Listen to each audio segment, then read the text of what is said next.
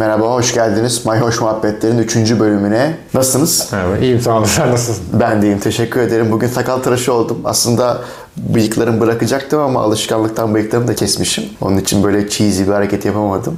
Siz hiç bıyık bıraktınız mı hayatınızda? Ben hiç kıl işim olmadı ya. Hani böyle bir taze yapayım diye. Yani suratınızdaki kıl ve tüyle herhalde. Evet. Evet. Detayı Ee, Yani hiç ne ben siz zaten hep sinek kayıt tıraşlı görüyorum hayatımda. Sanırım tatillerde falan da mı böyle? ancak tembellik sakal oluyor. 3 gün, Tembellik dört gün, sakal beş üç gün. gün. Max. Evet. Çok güzel yani. Ya Bak- aslında lazım yani. Böyle arada bir insanın da hani kendine bir belki özgüven getirecek bir şey belki kendi beğenecek ama bir şekilde sanki böyle çok özentimiş gibi geldi bana bir türlü cesaret edemedim şöyle bir taze yapmaya. Peki bıyık bıraksanız hangi tarzda bıyık bırakırdınız? Valla hani olabildiğince bıyık gibi değil de böyle bıyıkla sakal karışmış bir şey herhalde denerdim. Ha, bıyıkla sakal karışmış. Yoksa öyle sembolik bir ülkücü bıyıktır, badem İşte öyle bıyıktır. asla öyle çağrıştırmayacak bir Solcu şekilde bıyıktır. bir tarz. Evet şimdi öyle tarz bıyıklar da var. Hani hipster bıyıkları. Evet evet şimdi hipster bıyıkları da var ama onları Ama belli bir şeye oturta- oturtamıyorum ben de Evet, yani. ben de. Ee, 2011-2012'de görmeye başladım ilk öyle. Bu adam nasıl bir bıyık bırakmış derken bayağı bir adamın öyle bıyık bıraktığını Evet, görmeye ama başladık şimdi falan. galiba son birkaç yılda tekrar modası geçmiş gözüküyor sanırım. Ya geçmesine sevindir, e, sevindiğim bir moda gerçekten. Evet. Peki bu bıyık modaları dönem dönem bıyık neye göre bırakılıyor? Dini, siyasi veyahut geçmişteki yıllardan beri bıyık nasıl başladı yani? Ya zaten ins- aslında insan kendi müdahale etmediği sürece o bıyık ve sakal çıkacak.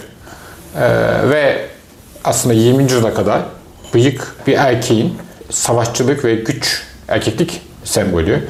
Ve zaten hele İslam toplumlarında bıyıksızlık ve sakalsızlık aslında biraz düşünülemeyen bir şey. Yani bu sadece bu coğrafyaya ait kültürel bir e, durum da değil. Avrupa'da da ki bazı ülkelerin kendi bıyıklarını kültürel kimliklerine yedirdikleri ülkeler de var. Mesela en belirgini Macaristan. Nasıl? E, Macarlarda da çok büyük kendine has bir bıyıkları yani kendi kültürel kimliklerinin parçası olarak var. Polonya'nın var. Mesela Lech Walesa vardı bir şeyin 1980'lerin işte ben çocukken hani bir herkesin ismini duyduğu işte bir nevi komünizmi çökerten sendika lideri Gdansk kentinde onun o post bıyıkları, gür bıyıkları bir nevi Polonya işçi sınıfının o erkeksi Katolik dünyasını yansıtıyordu. O yüzden hani Avrupa'da da bıyık vardı fakat Avrupa'da bıyık bizden daha önce bitti diyelim. Aslında bıyıksızlık bayağı e, bir Amerikan kültürel imgesi. Özellikle jiletlerin kolay tıraş mümkün kılması 19. yüzyıl sonunda bir icat olarak. Daha sonra bir tür orta sınıf mutlu Amerikan ailesinin o sinek kaydı tıraşlı aile babası imgesi. Ve en önemlisi muhtemelen Amerika'da Avrupa'nın aksine yerleşik güçlü, egemen bir aristokratik sınıfın olmaması. Onun kültürel değerlerine karşı daha böyle burjuva, daha şehirli veya böyle orta halli insanların işte o hani bu Fatoş ve Basri'de hani Türkçeleşmiş haliyle Blondie eee, deki o aile hayatı ilk Amerika'da ortaya çıkıyor. Mesela şeye bakarsak aslında en son bıyıklı Amerikan başkanı Taft. Taft 1909-1913. Ondan beri Amerika'da herhangi bir bıyıklı başkan yok. Oysa ki eee, İngiltere'de, Fransa'da, Almanya'da son bıyıklı başbakanlığı 60'lar 70 60'larda gözüküyor. Ondan sonra baktığım kadarıyla üçünde de bıyıklı hiç başbakan olmamış. Ama e, bıyıklar e, Avrupa'da daha uzun yaşamış. Çünkü Avrupa'da bir yıkılması gereken bir aristokratik kültürel miras var. Bu yavaş yavaş olmuş. Ve aslında İngiltere'de de mesela ilk bıyıksızlık ne zaman görünüyor? E, 19. sonunda ilk kez bıyıksızlık daha yaygın bir tercih haline geliyor. Ve bunlar genelde aslında artık o da aristokratik İngiliz aristokrat, aristokrat sınıfının egemenliği siyaseten geriledikçe yeni siyasetten yükselen burjuvaların e, bir nevi kendilerini ayrıştırdıkları hal bıyıksızlık. Türkiye'de peki bu nasıl oluyor? Sanırım Atatürk'ün bir kalpaklı ve bıyıklı hali var. İşte gördüğümüz o asker Atatürk genelde kalpaklı, bıyıklı falan. Daha sonra bir devlet adamına geçiş yapıyor ve e, sinek kayıt tıraşlı. Türkiye'de bıyığın, bıyık devrimini yapan Atatürk müdür diye. E, bıyıksızlık devrini yapan kesinlikle e, Atatürk'tü. Aslında tabii bıyıktan önce sakal vardı. İlk bıyıklı ve sakalsız Osmanlı bürokratı Şinasi diye geçer. O kendi bir rahatsızlığına bunu atfediyor ama artık önlenemeyen bir sürecin ilk bi- bilinen figürü olmuş. Ee, ve Abdülhamit döneminde vesaire paşalar bir nevi onların da aristokratik soyluluklarını gösteren bir şekilde haşmetli sakalları var. Fakat bir sonraki jenerasyona baktığımızda işte Enverlerin, Talatlar bunlar bıyıklı adamlar.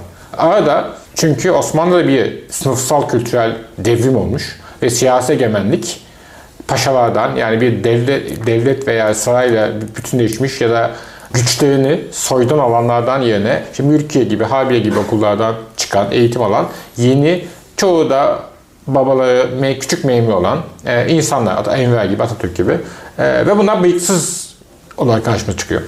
Enver'in bıyığı, tabi o dönemin çok spektaküler bıyığı ve aslında Enver'in siyasi ve ideolojik görüşünü ortaya koyuyor. Çünkü onun bıyıkları doğrudan e, dönemin haşmetli, görkemli Alman İmparatoru Kaiser e, 2. Wilhelm'in o yukarı vurulmuş bıyığının bir tek taklidi ve Enver Bakanı'na görüyor ki bu adam bir Almancı. Bunu e, bıyığıyla da yüzü, yüzüne bakıldığında gösteriyor. Belki de modern Türk tarihinin ilk politik bıyığı yani. Evet diyebiliriz buna. Çünkü tabii ideolojiler çağı da yine başlıyor. İdeolojiler çağında da artık herkes kendi ideolojik tutumuyla bıyıklarını sakallarını ortaya koyuyor. Sadece o değil. Mesela Fransız, Franco, e, Frankofiller için, Anglofiller için de e, onların da öykündükleri siyasi figürler Fransa'dan, İngiltere'den onlara benzemeye çalışıyorlar ve aslında o dönemki insanlar şıp diye anlıyorlar. İnsanın bıyıkları ve sakallarından işte keçi sakalını koymuş vesaire. Ama bıyıksızlık konusunda Atatürk hatırlattığın önce bir giriş, giriş yapmak istedim de nedense o kısmı kimse vurgulamıyor. Çünkü Atatürk e, bıyığı kestiği an bıyıksız bir Türk erkeği sanki böyle erkekliği sorgulanabilir, görünebilecek bir durum. O halde ve diyebiliriz ki ancak Atatürk işte milli mücadele kazanmış, muazzam bir karizmatik askeri güce sahip olmuş ve ülkenin muhtedi adamı olmuş. Ancak ondan sonra bence diyebiliriz ki bıyığını kesmeye cesaret etmiş. Yani erkek olduğunu kanıtladıktan sonra. Evet ihtiyaç duymadığı zaman e, yani kimsenin ya da erkekliği sorgulayamayacak halde olduğu zaman diyebiliriz buna. Ve hemen o dönemin ne kadar yalakalık diyebiliriz bunu bilmiyorum. Mesela Selim Sığır Tağcan'ın ben biyografisini okuyordum yakın zamanda çıkan. Oradaki resimlerden mesela Selim Tağcan'ın tam 24-25 gibi e, yani tam Atatürk bıyığını kestikten sonra e, bıyıksız halini gördüm ve aslında tam o dönemde Atatürk'le beraber muhtemelen ondan cesaret alan belki bir nevi ona öykünmek için ya da bir nevi dönemin kültürel eşiğini temsil ettiği için bıyıksızlar ortaya çıkıyor. Siyasi figürler olarak da e, toplumsal hayatta da gözüküyor. Yani 1920 yılında bir bıyıksız Türk erkeği düşünemezken 30 yılında bıyık, bıyıksızlık bir tercih oluyor. Hala tabii ki bıyık çoğu için kolay yıkılamayacak bir tabu fakat bıyıksızlık bir alternatif oluyor. Peki bıyıksızlık bir alternatif olduktan sonra Türkiye'de ne zaman Atatürk'ün Atatürk döneminden sonra bıyık ne hale geliyor? İnönü'nün, Menderes'in, Bayar'ın bıyığa karşı tutumu nasıl? Aslında İnönü kendisi hep bıyıklı. Fakat bıyık, bıyıktan haz etmediğine dair en azından bir anekdot var elimizde. O da Nadi Nadi'nin Perde Aralığından Hatıra kitabında. Orada yazdığına göre bir gün Hasan Ali Yücel'e rastlamış. İşte bıyığını kestiğini görmüş. İşte efendim bıyığınızı niye kestiniz demiş. O demiş ki e, paşa istedi. E, hatta buna göre tüm kabinede direkt e, o emre uymuş. E, sadece Suat Hayı Ürgüplü direnmiş. Efendim e, ben bıyığımı kesemem şeklinde. Uğur getirdiği için değil mi? Öyle Evet, bir şey. evet anlarda öyle geçiyor. E, ama aslında 43 yıl diye geçiyor. 43 yılı biraz da tam olarak güç dengesinin Avrupa'da belki şey Almanya'dan kaydığı, kaymaya başladığı yıl. Ve aslında o dönem mesela bu Hitler bıyığı deniyor ama o dönemin çoğu insan aslında Hitler bıyığı denen bıyığa sahip. Belki de e, savaş dengesi İnönü için hani bıyık hassasiyetinden çok savaş dengesi önemli bir sebep olmuş olabilir bu tercih. Tabii Hitler'in bıyığı da aslında Şarlo bıyığı. Çünkü Hitler'le de ilk çıktığında herkes tabii Hitler'e dalga geçiyor. Hani sonraki o, e, o dehşet dengiz diktatör olacağını kimse düşünemediği için bir, bir nevi sokak şartını görüyor ve Şarlo bıyıklı adam deniyor. Ve o dönem hani Hitler gibi Türkiye'de de birçok e, kişi benzer bıyıklı fakat tabii Hitler'den sonra o bıyık artık Hitler bıyığı haline geliyor. Evet ve bırakılması sakıncalı. Zaten şu anda da çok Adolf, Adolf, şey gibi. Adolf, Adolf ismi gibi artık Adolf ismi konulamaz hale geliyor. Onun gibi. Kim mesela Adidas'ın şeyi bile Evet. Adolf'muş. Adolf. Adidas'ler değil mi? Evet, short, Adi, Adi, Adi. Ben bu şey trivia okuduğumda Adidas'ın kurucusunu Adolf Hitler e, zannetmiştim. Birkaç sene boyunca abi biliyor musun falan filan çağrısında insanlara böyle darlamalarda bulunmuştum. Böyle çocukken insanlar böyle şey, nostalji bölümünde geçtik de. Muhtemelen e, 40'lı yılların ortasına itibaren Hitler bıyığı bitmiştir. Ee, sonra Türkiye'de bu Hitler bıyıklı ya da Şarlo bıyıklı insanlar e, neye döndüler? Bıyıklarını kestiler mi yoksa farklı bir stil mi verdiler? Ne oldu yani bir sonraki bıyık akımı? Evet aslında tabii Türkiye'de de bir e, siyasi e, güç dengesi değişti. 1950. İşte 1950'de yepyeni bir siyasi sınıf ortaya çıkıyor. Bu da daha çok Anadolu taşrasından artık bir siyaset yapmak gerekiyor. Daha önce e, bürokratlar, emekli askerler siyasi eliti oluşturuyor. İlk kez bir siyasi sınıf ortaya çıkıyor. Bunlar da taşrada, işte küçük şehirlerde işte parti lokallerinden şuradan buradan yaparak oy devşirerek girmeye çalışıyorlar. Ve bunlar bir Anadolular. Bir nevi işte Anadolu ihtilali oluyor. Ve aslında bunlar bıyıklı. Yani 50'ye kadar bir nevi devlete yamanmak, modern cumhuriyete yamanmak kültür olarak da bıyıksızlığı bir nevi teşvik ediyor. Fakat elden sonraki yeni siyasi dengelerde bıyıklılık, e, bıyıklılar aslında siyasete dönüyorlar. Yani Menderes bıyıksız, bayağı bıyıksız. Fakat bunlar zaten eski CHP eliti. Fakat hani yeni kuşakta, e, yeni siyaset sınıfında bıyık, bıyık, e, bıyıklar gözüküyor. Zaten bıyık sanırım biraz şu anda da olduğu gibi o zaman da en azından muhafazakarlık ve yerli ve milli değerlere bağlılık şeyi yani. Tabii. Şu anda bile öyle Evet, sonuçta. Hatta belki daha sonra geçeriz ama Tayyip Erdoğan mesela bıyıklı ve kabinesindeki bazı isimlerde önceden bıyıksızken daha sonra Evet. bıyık bırakmaya başladılar. Hatta kabine dışından bazı isimler bile bunu yaptılar. Bu konuda ne diyebilirsiniz? Ee, yani tabii sadece kabin değil, valiliğe baktığımızda, kaymakamlara baktığımızda hani sadece bıyıklı olmalı değil. Aslında çoğundan bıyıksız bir noktada, bir noktada bıyık bırakmışlar. Yani bir nevi yine devlete yamanmak için bıyıklı olmak gerekiyor. Aslında bunlar da mesela tam İslami ya da İslamcı bıyığı da değil. Ee, biraz hatta MHP'nin bir nevi iktidar ortağı olmasından sonra o hilal bıyığı da değil. Ama o İslami bıyık da değil. Ee, böyle bir gür bir şekilde bir milliyetli milliliğini ispatlayan bir yeni bıyık formu aslında bu. Hatta Yıldırım Demirören de bıraktı. Evet, TFF Başkanlığı son senesinde çok yakışmıştı. Ya şeyi bile hatırlıyorum. Metin Feyzioğlu'nun e, hükümetle yakınlaştığı dönemlerde e, bir Photoshop yayılmıştı. Metin Feyzioğlu bıyıklı olarak. Evet. Ve çoğu kişi inanmıştı. O da mesela hani bir bıyıklılığa geçiş trendinin Evet. o kadar inandırıcı olduğunu Evet. gösteriyor doğrusu. Ya tabii şu var, e, aslında biraz kronolojiyi şaştık ama şey diyebiliriz. Aslında milli görüş hareketinde 90'larda sakallılık normdu. İşte Hasan Hüseyin Ceylanlar falan. E, aslında Abdullah Gül'ler, Tayyip Erdoğanlar, Bülent Arınçlar. Yani bunların hepsi bıyık, e, sakalsız ve bıyıklıydı.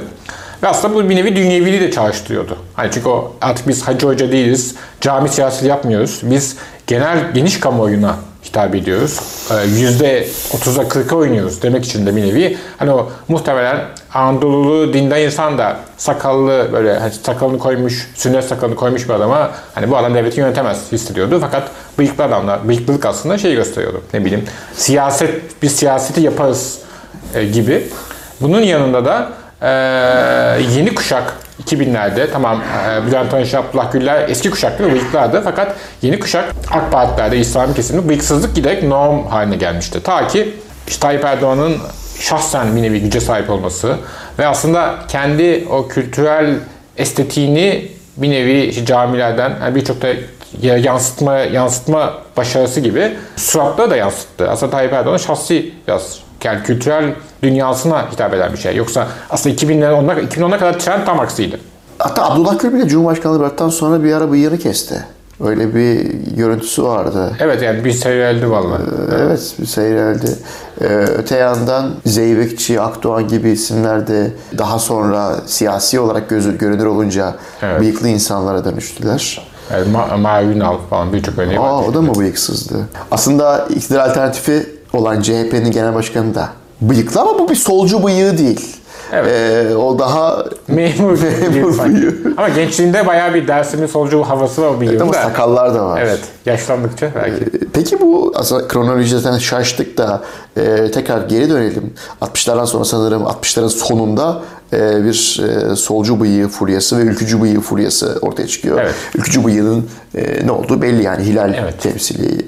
Solcu bıyığı da sanırım Bektaş e, Alevilerle solculuğun yakınlaşmasından sonra Alevi bıyığının solcu, solcuların sahiplenmesi olmuş galiba. Evet, muhtemelen. Şöyle diyebiliriz. Aslında ilk 68 kuşağı işte Mülkiye kantinlerinde, İstanbul Hukuk kantinlerinde daha iyi aile çocukları bir nevi 68 aktivizmi yaparken bunlar da bıyıksızlar. Fakat 70'lerin başlarında birden sol kesim, sol gençlerde de bıyık moda oluyor.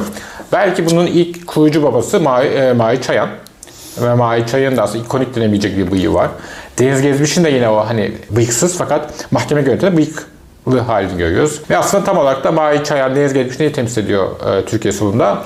Bir nevi e, şehir ya da kır gerillalığına dönüş. Yani devrimin artık tip tarzı, işte Filipin Filipin tarzı demokrasi de parlamenter şarlatanlıkta olmayacağı, bunun bir silahlı mücadele olacağı fikri. Ve solun daha savaşçı, e, daha yiğit olması gerektiği fikri. Çünkü bunlar yani tipi zaten işte Mehmet Ay Aybar'ı yumuşak olmakla suçluyorlar. Yani çok fazla taviz vermekle suçluyorlar. Ve ondan sonra belki o solun 70'lerdeki o soka, sokağa inen, sokak mücadelesinin parçası olan halinin karşılığı da o sert bıyıklar. Nasıl hani e, cinsiyet meselesine çok konuşuluyor. Yani 68 kuşağı aslında gayet hani cinsel olarak daha e, rahatken 70'lerde Türkiye solunu böyle bir ahlakçılık sarıyor işte her, her kadına bacı deneceği gibi. Muhtemelen onun bir başka karşılığı da bıyıkların salınması oluyor. Peki solda bıyıklar ne zaman bitiyor diyelim ya da e, seyrediyor diyelim. Aslında 12 Eylül'den sonra artık sol sokaktaki o büyük umudunu, büyük gücünü yitirdikten sonra sol tekrar daha çok bir ne diyelim entelektüel ya da masa başında bir aktivizme döndükçe belki artık o sol mücadeleci, yiğitlikle olan bağını koparınca belki yavaş yavaş 70'lere ee, sıkı devrimci de yavaş yavaş artık modası geçmiş diye belki bıyıklarını yavaş yavaş kesiyorlar. Mesela aklıma bir şey filmi geliyor. Kadina'nın oynadığı e, Sen Türklerini Söyle. Orada e, Kadina'da işte 12 aydan sonra hapse atılan ve 7 yıl sonra afla çıkan bir solcu devrimci karakter. Tabii çıktığında tüm Türkiye'yi ve sol hareketi aynı kaldığını düşünüyor. Fakat bir çıkıyor ki tüm o en yakın devrimci arkadaşlar artık işte reklamcı olmuş, e, şirkette girmiş, o piyasa ortamında e, o eski devrimci değerlerini yitirmiş. İşte Papyrus para gidiyorlar, orada e, takılıyorlar. Fakat tabii Kadina'nın bıyığı, Kadina'nın bıyığı ve aslında o da Kadina'nın tam olarak o henüz 80'lerde bozulmamış o 70'lerin değerlerini yaşatmaya çalışan çünkü 7 yıllık bir kopuş var ee, onu anlatıyor ve aslında Kadina'nın o bıyıklı hali de bir nevi o hikayeyi anlatıyor. Ki zaten 90'larda Türkiye'de çok ciddi bir bıyık kesme dönemi 90'lar olacak. Bu solcuların siyaset arenasına dönüşü de aslında ÖDP ile oluyor sanırım. Bir nevi yani Doğu Perinçek'in Sosyalist Partisi'ni saymazsak sanırım seçimlere giren ilk siyasi parti ÖDP. Solunda daha ziyade dediğiniz gibi masa başı işe dönüşmesinden sonra, e, masa başı bir aktivizmin evet. dönüşmesinden sonra ÖDP'nin genel başkanı o zamanlar Ufuk Kuraç o da mesela bir solcu, solcu bıyığıyla evet. e, meseleye dahil oluyor. Tabii şu anda o bıyığa sahip değil mi? Evet. Fukras doğru doğru. Biraz daha beyazladığı için evet, şey. Biraz e, yaşlı sayılıyor. Kimler var bıyıklı şu anda solculardan? Şu anda Erkan Baş. Erkan Baş bunu temsil ediyor. Eski sol bıyığını. Alper Taş. Alper Taş var. Yani, bunlar aslında eski sol bıyığı yaşatıyorlar. Son, Bülent Uluer vardı. Rahmetli, rahmetli oldu, oldu geçen evet. senelerde. Sarp Kuray var. Evet. Hala evet, e, şey var. E, Hala mücadelesini muhtemelen devam Bu da CHP üye oldu bu arada. Bilmiyordum. evet. Yani ama yakışıyor ya. Ben de isterdim bıyıklarına bakar çıkmasını doğrusu.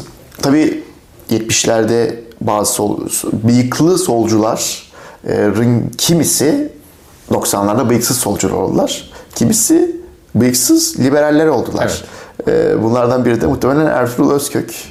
Onun da bıyıklı bir dönemi varmış sanırım. Evet aslında tabii Ertuğrul Özkök'ün bıyığını kesmesi de Türkiye'deki ikonik anlardan bir tanesi. Tam Tanrı ile başbakan olduktan sonra bir nevi tam olarak Tansu 93'teki başbakanlığı işte ilk kez bir kadın başbakan seçilmesinin yanında işte DYP gibi hatta Ertuğrul Özköy'ün yazısında belirttiği üzere köylü bir partiye muhafazakar bir partiye böyle Boğaziçi'li, sarışın, çağdaş bir kadının seçilmesi heyecan uyandırıyor ve Özkök de bunun şerefine bıyığını kestiğini söylüyor. Erman Toroğlu da yine, tabii Erman Toroğlu da Türkiye erkek, o da erkek sembollerden ama o da o gür bıyığını tam aynı dönemde benzer şekilde kesiyor.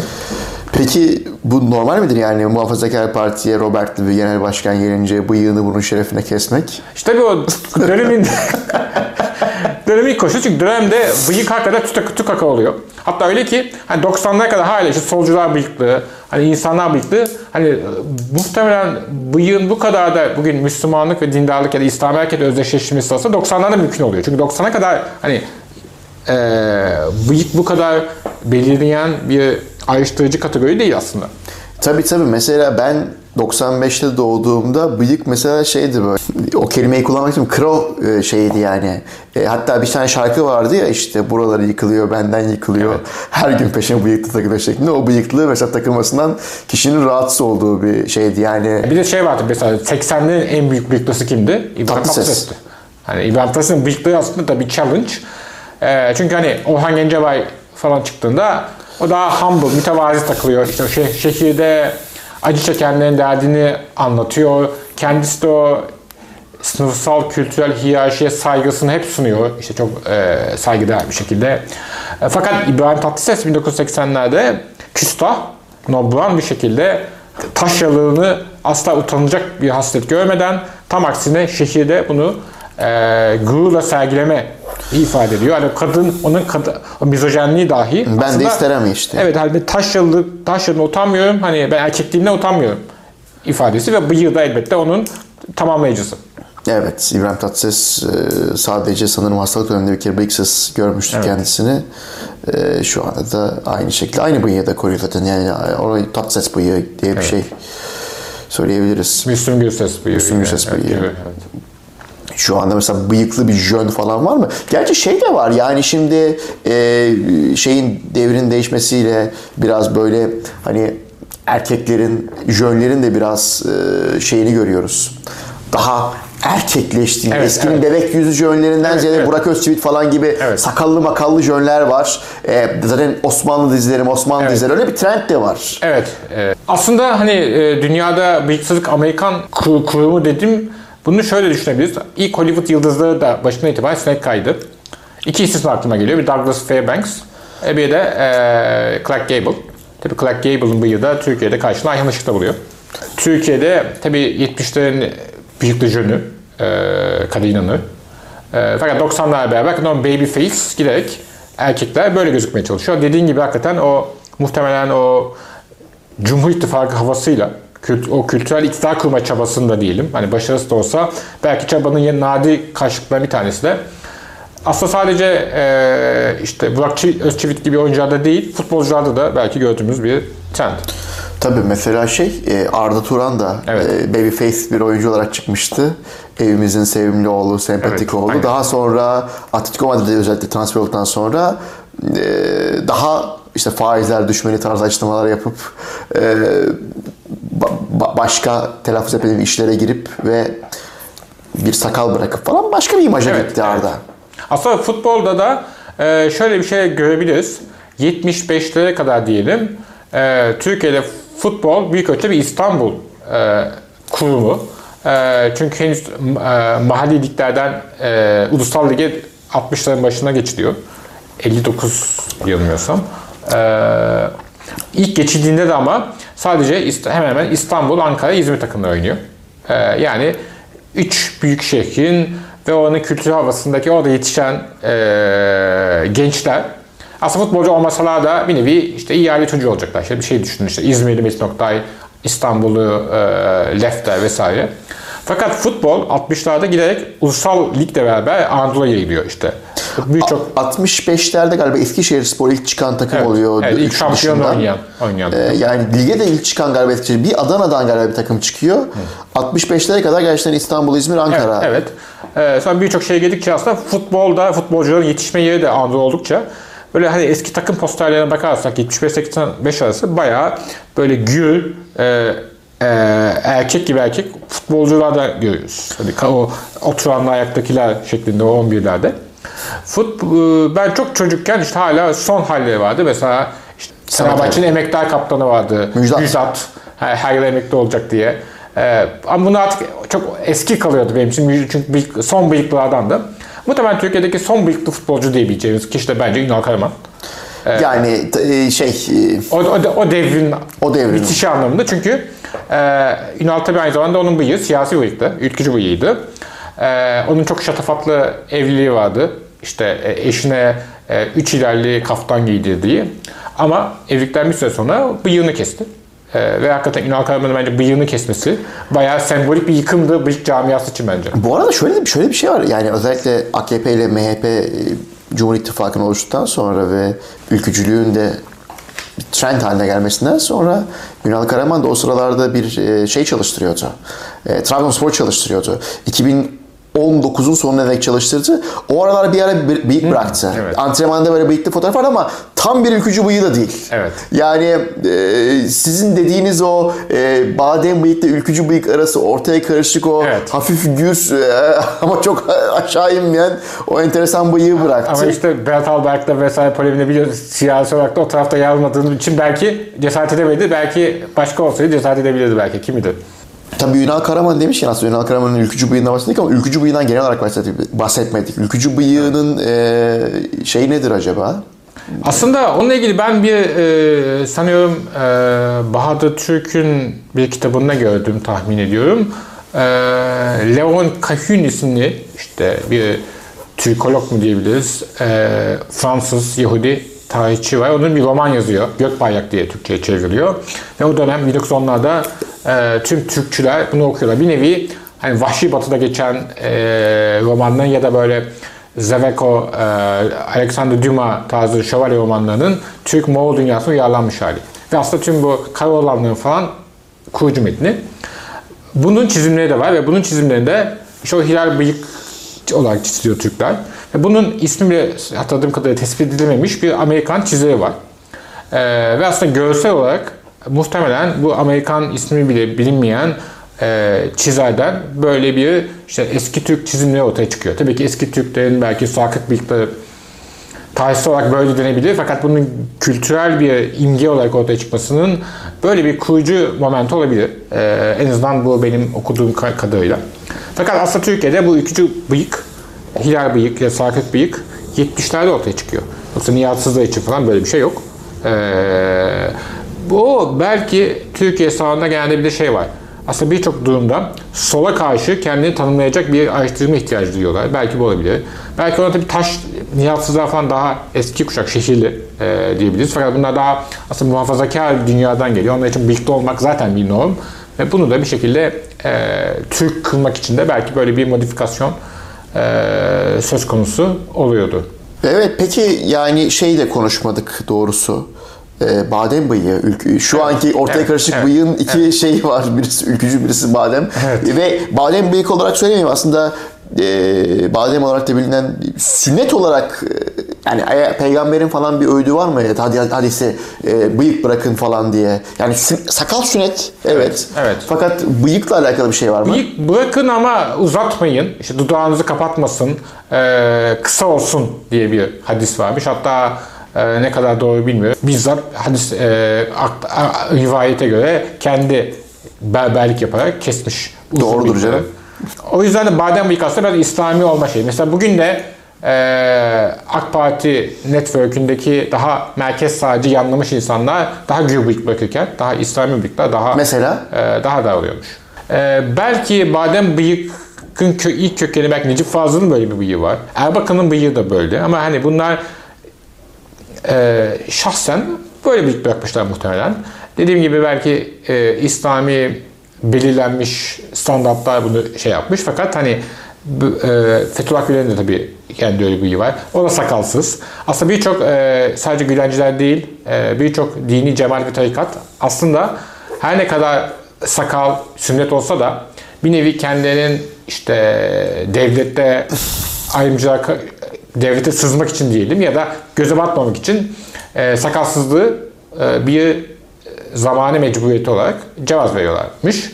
Hatta bir sakal yasaklama bile oluyormuş. Çünkü kendinizi belli etmeyin, kendi İslam'ınızı belli etmeyin diye. O sebeple de aslında e, sakalsız halde de ortaya çıkan şey badem bıyık oluyor. Yani çünkü onlar çok e, hadis takip ederek e, uzatamıyorlar bıyıklarını. Çünkü zaten o sakal olunca o bıyığın kendisi çok e, görünür olmuyor. Fakat sakalın, bıyığın kendisi çok belirgin olması gerekince de böyle bizim badem bıyık dediğimiz böyle biraz sakil bir bıyık ortaya çıkıyor. Hikayesi bu olabilir. Evet sanırım bıyığa dair her şeyi konuştuk. Ee, Aslında hani bıyık bile deyince ne kadar malzeme olduğunu belki e, dinleyicimiz de düşünüyor. Evet. Aslında daha en iyisi hiç bırakmamak ya bıyık. Evet temiz. Çok çok fazla Uğraşmamak. konuşuluyor yani. Evet. En iyisi bıyık bırakmamak ve hadi gel şarap içelim. Paşeri Kolorko 2019 ilk defa beyaz şarap içiyoruz. Sen beyaz şarap seviyorsun kırmızı mı? Ben kırmızı seviyorum. Bakalım. Evet daha önce ilk bölüm, ilk bölüm benim niyetim beyaz şarap içmekti aslında. Sonra sana sordum dedim ki ne içelim? Dedin ki kırmızı içelim. O zaman anladım ben senin kırmızı sevdiğini. Daha önce söylememiştin. Ee, ama hadi iki, iki bölüm kırmızı içtik şimdi beyaz da içelim diye açtık bir beyaz. Onun tadı başka yani. Anda tadı başka ya. İstersen bir gün şey içelim. Şampanya, prosecco falan. Olur sen patronsun. Roze, Roze içecek miyiz? Ha içeriz Roze'yi ya. küçümseyenlerden misin bilmiyorum abi. 8 bölüm var ya. Roze'yi küçümseyenler var sen onlardan mısın? Ya rozeyi küçümsemiyorum da hakikaten de roze o kadar e, yani çok iyi bir şarap sunmuyor şey olarak yani çok kompleksiz olması mümkün değil. E, dengeli ve yoğun giriş meyve tatlarıyla bir şarap sunuyor. E, sadece Sancerre diye bir bölge var Fransa'da. Loire Vadisi'nde orada Pinot Noir'dan yapıyorlar rozeyi. O hem yıllanmaya uygun hem de biraz daha kompleks olabiliyor. Velhasıl e, bir de Miraval var şu an dünyanın en meşhur rozesi. Burada da arkada duruyor şu anda. Angelina Jolie ile Brad Pitt yapıyor onu. Côte de Provence'daki Miraval Şatosu'nun e, bağlarında. Bu Paşa Colorco 2019. Ee, Şarköy bağlarında mıydı? Bu Hoşköy müydü? Hoşköy bağları. Hoşköy de zaten Çarköy'e 3 kilometre mesafede bir yer. Ee, Colorco Rumlardan kalma bir üzüm. Üçüncü şarap yine Trakya'dan içiyoruz bu arada. Rumlardan kalma bir üzüm. Yani çok e, tek tük bağı kalmış e, ve üretimi tamamen durmuş şarap şeyinde. Daha sonra Paşaeli bunu bir şekilde tekrar ekmeye ve e, şarap işlemeye başlamış. Birkaç üretici daha başladı şimdi ve güzel bir üzüm aslında. Devi şahsına münasır bir üzüm. E, baktığımız zaman orta altın renkte burunda elma, ayva falan biraz da mineral notlar var bolca ama e, yoğunluk ortanın bir tık altında galiba. Burundan öyle yoğun bir koku almıyoruz. Ortanın bir tık altında değil hatta bir iki tık altında. Yani orta alt ya da düşük diyebiliriz. Burun gerçekten e, şeker eklemesi yok. Alkol oranı düşük. Asite de orta ya da orta alt ama şarap ayakta yani. Alkolün de düşüklüğüyle beraber bu asite şarabı taşıyor güzelce. Ben o bakımdan dengesini çok sevdim. Hiçbir rahatsızlık verici bir şey yok. Orta gövdeli e, yine elma, ay, e, ayva ve armut notları aldım. İçerken damakta biraz da greyfurt falan tarzı bir şey var ama böyle derin kompleksite falan sunmuyor. Elmanın çok yoğun olduğunu düşünüyorum ben bu şarabı içtiğimde. Yani sanki bana bir elma suyu içermişimcesine bir hava veriyor. Bu iyi bir kötü mü onu bilmiyorum ama ben seviyorum. Ee, aynı zamanda bitiş olarak da ortanın birazcık üzerinde puanlarsam bitişine 10 üzerinden 7 veririm. Yoğunluğuna 10 üzerinden 4,5 veririm. Hem burun hem damak ortalama. E, kompleks desem 10 üzerinden 4 veririm ama dengesi çok iyi bence. İçimi çok güzel. O sebeple totalde kaç puan oluyor? 3.2 puan oluyor. Aslında en düşük puan oldu ama evet. denge olarak yüksek var. Sen ne diyorsun? Hadi ben konuştum şimdi. Ee, ben sana sorular sorarak şey yapmıyor, yapmıyorum ama sen ne diyorsun? Bana be, be, beyaz, beyaz şaraplar çok daha kolay içilen. O yüzden de iyisiyle kötüsü arasında e, anlamak bana daha şey geliyor. Çünkü kötüsü bile içiliyor.